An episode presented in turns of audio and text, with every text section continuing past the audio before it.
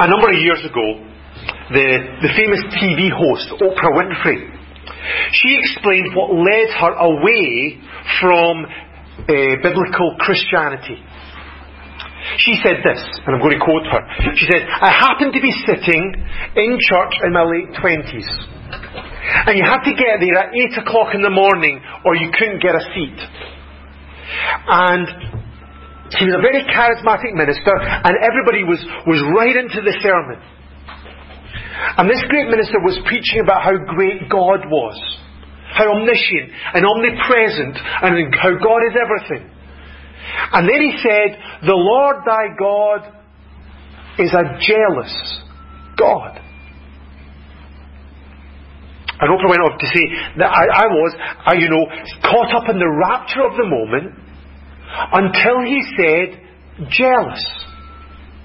And then something struck me. I was thinking, God is all, God is omnipresent, and God is also jealous. God is jealous of me. And something about that didn't feel right in my spirit because I believe that God is love and that God is in all things, and that's when the search for something more than doctrine started to stir within me.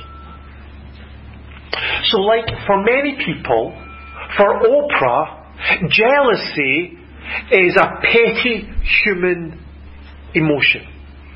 And so it seemed ridiculous to say that the God of the universe is jealous.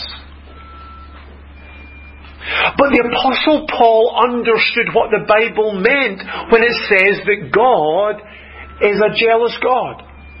And so for him, God's jealousy wasn't a problem to be fixed or a truth to run away from. Rather, it was a revelation of the depth of God's love for us. And a powerful incentive for us to be wholeheartedly committed to Christ. And so in this next section of Paul's letter to the Corinthians, Paul pleaded with them, don't cheat on God. Don't cheat on God.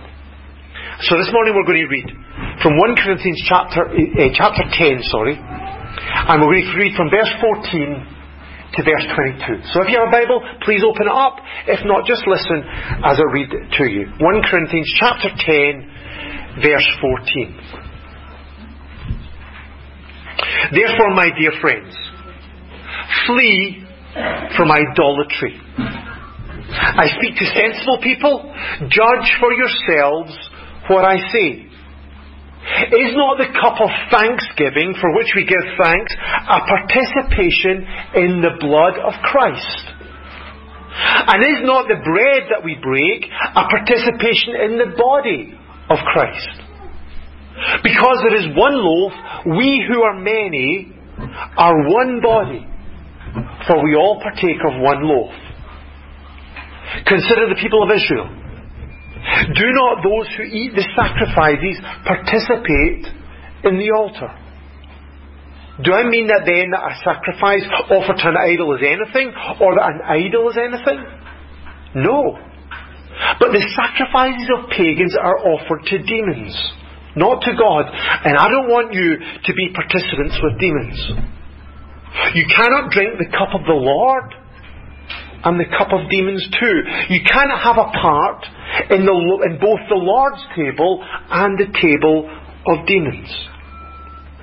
Are we trying to arouse the Lord's jealousy? Are we stronger than He?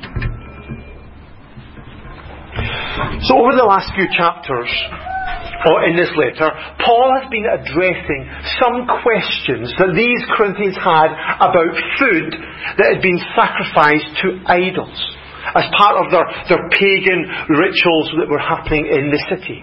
And this was a, such an important question for this church because the city in which they lived was absolutely steeped in idolatry. And these Christians, they needed to know how to live for Christ in that culture. And so in chapter 8, Paul answered the first question of whether you can eat meat that had been sacrificed to an idol. That was often sold in the marketplaces, so could Christians go in, buy that meat, and have it for their dinner? And Paul said, of course, that's okay. Because we know that an idol is nothing. That's in chapter 8, verse 4. And so the meat that is sacrificed to it is still just meat. It's unchanged. But, Paul added, don't eat that meat if it would hurt another Christian whose faith is weaker. Because it's better to give up our own freedoms than to stumble your brother or sister in Christ. And then that led Paul on to show in chapter 9 how he was living out that principle in his own life. Do you remember how he was setting aside his rights as an apostle? How he was becoming all things to all people so as not to hinder the gospel. But in the section that we just read this morning, Paul was addressing the ne- next aspect of this question. If it is okay to eat that meat that had been sacrificed to idols, and if an idol is nothing at all, then doesn't mean that, that it's actually okay to go and attend a pagan sacrifice themselves and to, to join in to the, the celebration meal that is part of that in, the, in their pagan temples. If you need the meat, well, can you just go to the religious services as well? Maybe this was an issue because these believers probably didn't want to miss out on that social occasion. It was a big meal, big get together, and maybe they wanted to be part of that. They didn't want to isolate themselves unnecessarily from their, their neighbours and their, their culture. Maybe they didn't want to miss out on a time to spend with their family and their friends. So was it okay for them to go and be part of that? Well, in this section, Paul clearly says no. Instead, verse 14, they had to flee from idolatry. The food itself was not contaminated, but taking part in that idolatry was out of the question. They had to run from it. They had to have nothing to do with it. But Paul here didn't just tell them what to do. He wanted them to understand why this is what they're to do. Why did they have to flee from idolatry? So he says in verse 15, I speak to sensible people. Judge for yourselves what I say. Judge for yourselves. I don't know about you, but I've heard quite a number of people say things like that the Bible should be only interpreted by professionals, by members of the clergy, or maybe theologians, and then they should just tell us what the Bible says. It's too complicated to understand for ourselves. We don't have the expertise, so other people should, should study it, and then they should just tell us, and we should just do what they say. That's not God's plan here, is it? God doesn't want us to leave the, the difficult questions and the struggles of interpretation to somebody else. He wants us to think through the issues for ourselves, to judge them for ourselves, to try to understand God's purposes and agree with God's commands. Because we see that they make sense. We see that they are right, they're helpful, and they're good. God wants us to understand the why. So why should we as believers have nothing to do with idolatry? What does that mean for us today? How should we apply that? How should we put that into practice? Well, first of all, as you see in verse uh, 16, Paul took a kind of a step back from this immediate question to look at what we call communion, which we'll, we'll remember in just a few moments. That word communion is a translation of a Greek word koinonia, which means fellowship, communion, or as we read in verse 16, a participation in. So communion is about sharing together. It's about community. When we break the bread and drink the cup, we fellowship. And we fellowship, first of all, with each other. Look at verse 17. Because there is one loaf, we who are many are one body, for we all partake of one loaf. Now, I know because of COVID we do things slightly different these days, but the picture still holds. Our communion service that we're going to uh, remember in a few minutes is, is not a feast where we all just bring our own food and eat it individually. It's not just like we all have, bring a packed lunch and we just have it together in, in the same room. That's not what it is. Instead, it's a common feast where we pass a common bread and a common cup to each other and we share them together. And through this, we are declaring that we are united together in the body of Christ. We are brothers and sisters in Christ. We're members of one family, members of one church. Paul will say later on this in chapter 12 of this letter. We were all baptized into one, by one Spirit into one body. We are all part of the same body. And so we declare that when we take communion. That's why, for example, it's really important for us to deal with any relationship issues we have with each other before we come to communion. We need to deal with those problems so that when we come and eat that bread and drink that cup together, we can really eat and drink together in unity. It's also why communion is really only for people who've already trusted in Jesus. Because those who have not yet accepted Jesus as their Saviour are not yet part of the body of Christ and so yet can't be united with us in our communion time. So in communion, we celebrate our fellowship with each other. We participate together in this time and express our unity together. But that's not the only fellowship that Paul is talking about here. If you look at verse 16 again, Paul's talking about a deeper level of fellowship. Fellowship with Jesus. Is not the cup of thanksgiving, verse 16, for which we give thanks, a participation in the blood of Christ? And is not the bread that we break a participation in the body of Christ? When we take the bread and we take the cup together, we participate, we fellowship in the body and the blood of Jesus. Now, what does that mean? Well, it doesn't mean that we physically eat, are eating the body and the blood of Christ. Transubstantiation is the Roman Catholic doctrine that a miracle happens in the Mass that changes that bread and that wine into the physical, bo- the, the physical body and, and the flesh and blood of Jesus. But transubstantiation is not a biblical doctrine this bread and this juice that we're going to be eating and drinking is going to be just bread and juice.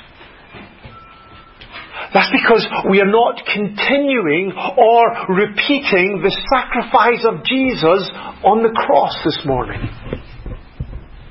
Listen to what Hebrews chapter 10 says. But when this priest, that's Jesus, had offered for all time one sacrifice for sins, he sat down at the right hand of God. Jesus' sacrifice of himself on the cross was a once for all sacrifice. For all time. His body was broken for us under the weight of our sin. His blood was shed for us to pay for our forgiveness. And when he cried, It is finished, he declared that our debt was paid for in full. And now, Jesus is no longer on the cross. Now Jesus is exalted and sitting at the right hand of the throne of God. His suffering is complete. It is not continuing today. We're going to see this again in chapter 11 of this letter because Paul goes on in the next chapter to talk even more depth about communion. And he says, he quotes here Jesus' command. And he says, Do this in remembrance of me. Chapter 11, verse 24. We have to take the bread and take the cup in remembrance of Jesus. Not do this to pay for sins.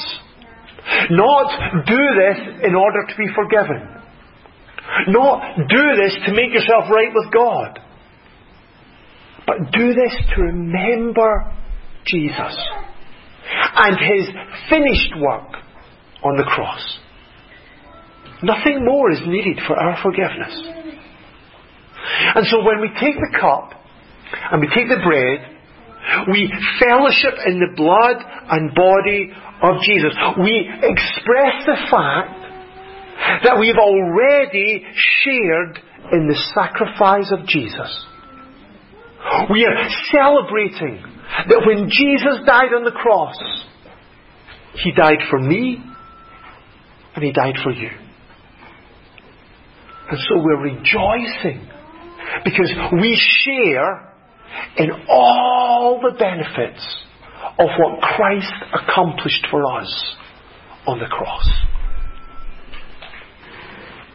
Paul uses the, the experience of the nation of Israel the Jews in their sacrifice to kind of illustrate that point. In verse 18, have a look. Paul says, Consider the people of Israel. Do not those who eat the sacrifices participate in the altar. When the people of Israel presented those, those sacrifices to the temple, all that animal wasn't always just burnt on the altar. Sometimes they actually took part of it and they ate it together. And in doing that, the people were participating in the altar. They were identifying with what was happening on that altar, that sacrifice, and they were sharing in the benefits of that sacrifice. Whether it was forgiveness of sins, whether it was worship of the Lord. And that's what happens when we remember Jesus in the communion. When we take that bread and drink that cup, we participate in the body and blood of Christ. We make a statement that we are sharing in all the benefits of what Jesus accomplished for us on the cross. Now, of course, this is also only possible for those who have already accepted Jesus as their Saviour and Lord. We can't fellowship with Christ if we haven't yet trusted in Christ. So we don't come to an altar this morning to sacrifice for sins. That's not what we're doing here this morning.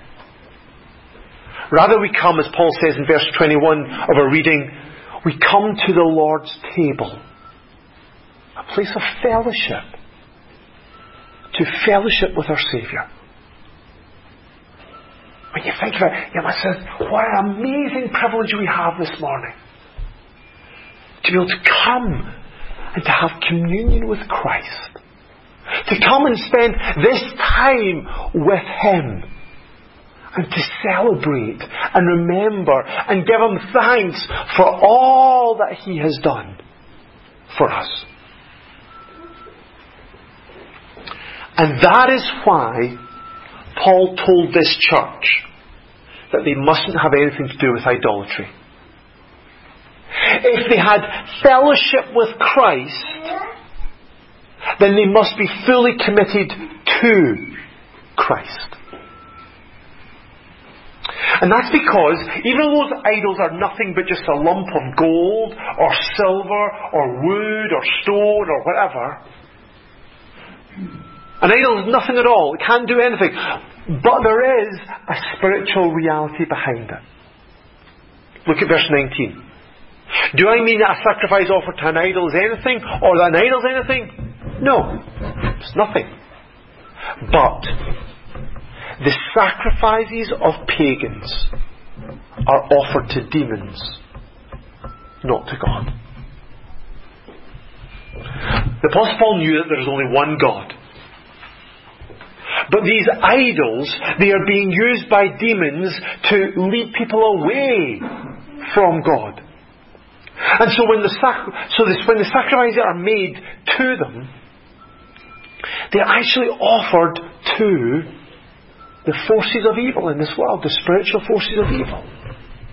And that's why Paul warned these believers to have nothing to do with idolatry.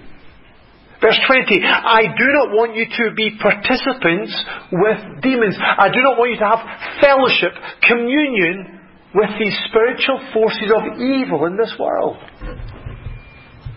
Let me say it again. An idol is powerless. It's just a lump of material. It can't do anything. And meat that sacrifice an idol is just meat. But those who enter into any kind of worship of a false God are not doing something harmless. Instead, they are fellowshipping with the demonic forces of evil. They are in communion with the spiritual forces of in this world that are directly and continually at war with God. And that's something that a Christian can't do. In their communion time, these Christians were dedicated, declaring that they were united with God's people and united with Christ. But if they went to those pagan sacrifices, they were then being united with demons. And those two things are completely incompatible. As Paul says in verse 21, you cannot drink of the cup of the Lord and the cup of demons too. You cannot have a part in both the Lord's table and the table of demons. You can't at the same time enjoy close, intimate fellowship with Christ and with those spiritual forces of evil that are directly opposed to Christ. God won't allow us to do that. He won't accept that. Because God wants an exclusive relationship with us. If we try to do this, Paul said, verse 22, then this would arouse the Lord's jealousy. This is what we're talking about at the start. The Lord's jealousy. Now, we are very comfortable, we, we are very uh, used to thinking about jealousy as being a negative thing, as something wrong. And Paul, he's already used this, this, the word jealousy in this kind of context in this letter, in chapter 3. He says, Since there is jealousy and quarrelling among you, are you not worldly? This is the kind of jealousy is when we, we envy and resent what each other has. We want something that somebody else has, or we, we, we resent them getting it. And so it's destructive. It destroys relationships. It destroys churches. And that kind of jealousy is something that we need to avoid. But God's jealousy is a different kind of jealousy. His is a jealous love. That means He loves us so much that He doesn't want us to share our affection with anybody else we can see the, the difference between the two types of jealousy in human relationships. For example, husband and wife. The wrong kind of jealousy is when a husband is controlling and doesn't let his wife have any other kind of friendship because he always wants to keep her to himself. That's a wrong kind of jealousy. But the love between a husband and wife should be jealous in the sense that there should be a level of closeness, a level of intimacy that should be reserved for just between them. So, it would not be wrong for someone to be deeply hurt if their spouse went off and had an affair with somebody else.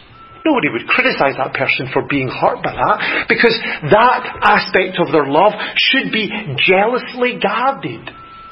It should be reserved for each of them. That intimate love between a husband and wife should be an exclusive love. And that's the kind of love that God has for us.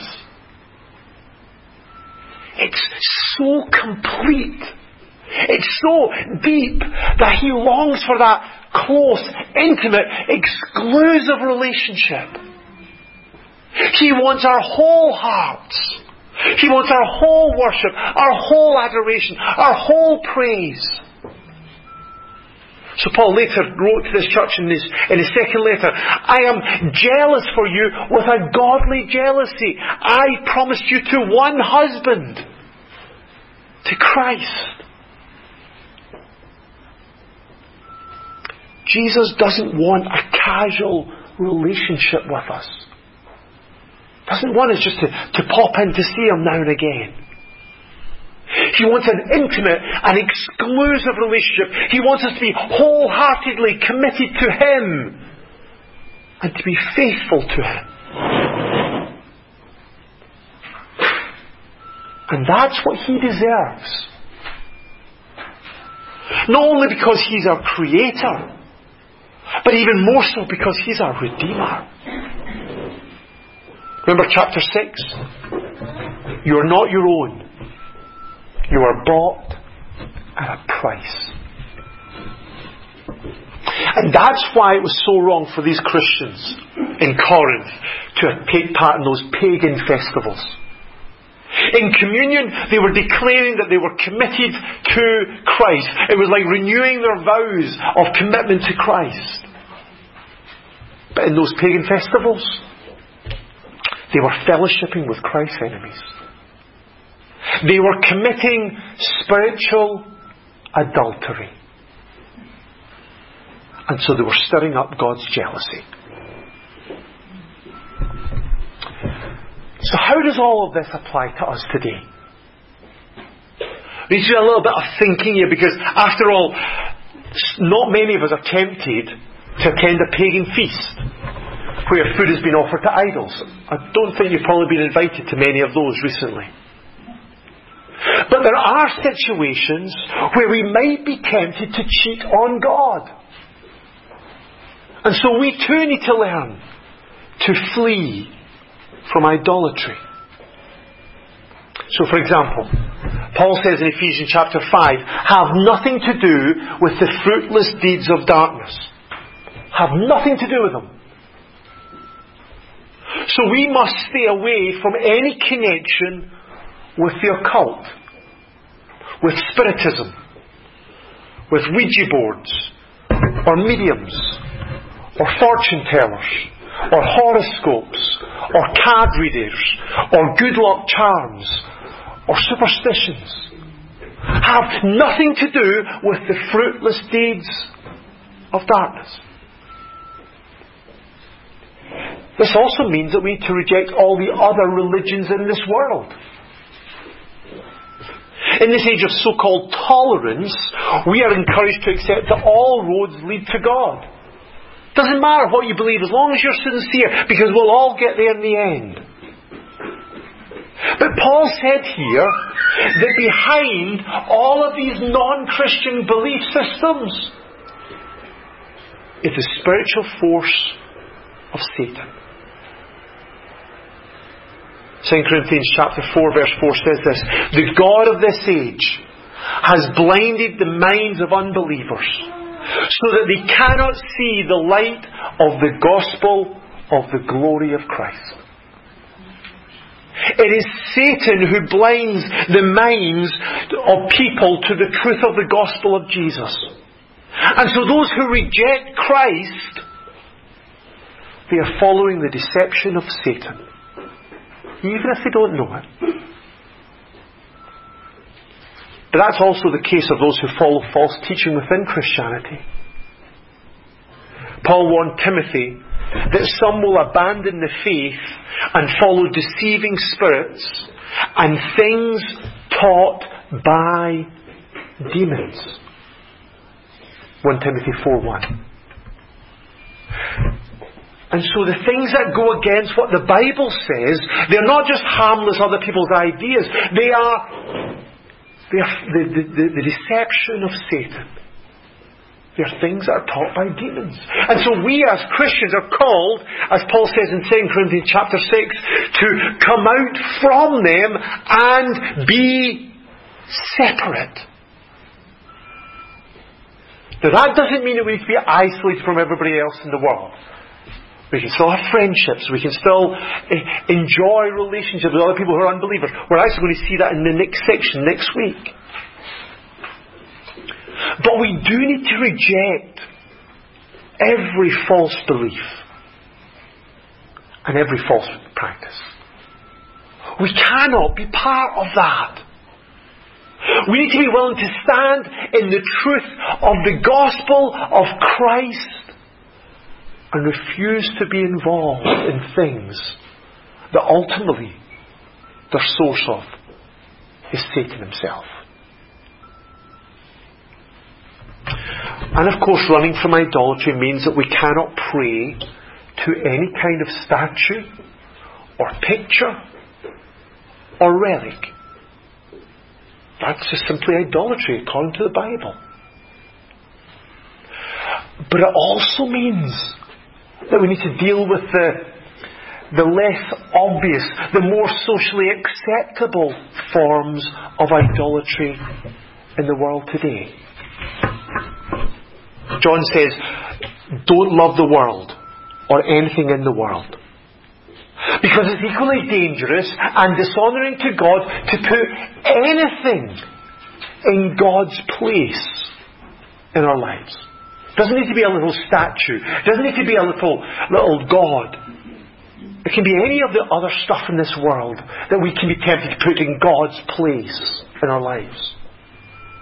So we need to turn or refuse to turn to our possessions for our ultimate security or significance or satisfaction refuse to turn to our homes or our careers or our families or our bodies or our sexuality or our fun or our happiness or anything else that the world offers us as the reason for why we live.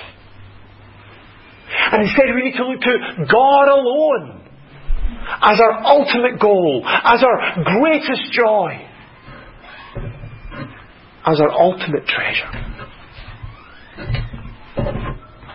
Folks, we need to learn that we need to flee from idolatry in our lives today. This isn't just for some people in, in other cultures that are steeped in, in that form of idolatry, like in Corinth.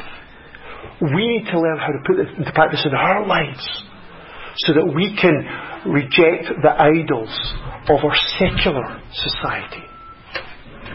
And if we do that, then that is so good for us. We don't lose out when we do that. We don't miss out when we turn away and flee from idolatry. We gain. Because it's only God who can meet our deepest need. Only God can save us. Only God can satisfy our hearts. Or as Psalm 63 says, to God, your love is better than life. So God is a jealous God.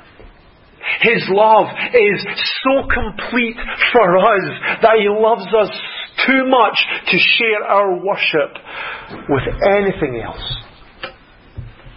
He wants us and He deserves us to love Him with all of our heart and all of our soul and all of our mind and all of our strength. So, folks, let's not cheat on God. Instead, let's flee from idolatry. Let's fellowship with God. Let's fully commit to Christ. And let's not flirt with this world.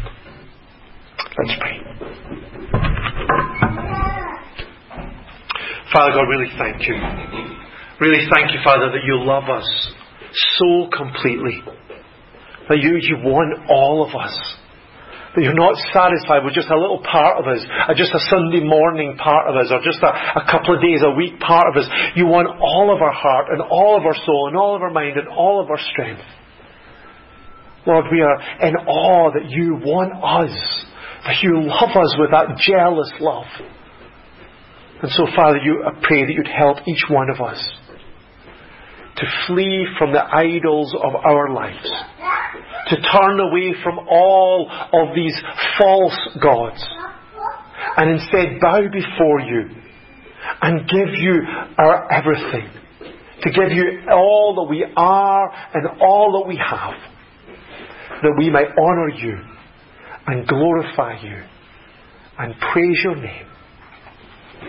In Jesus' name we pray. Amen.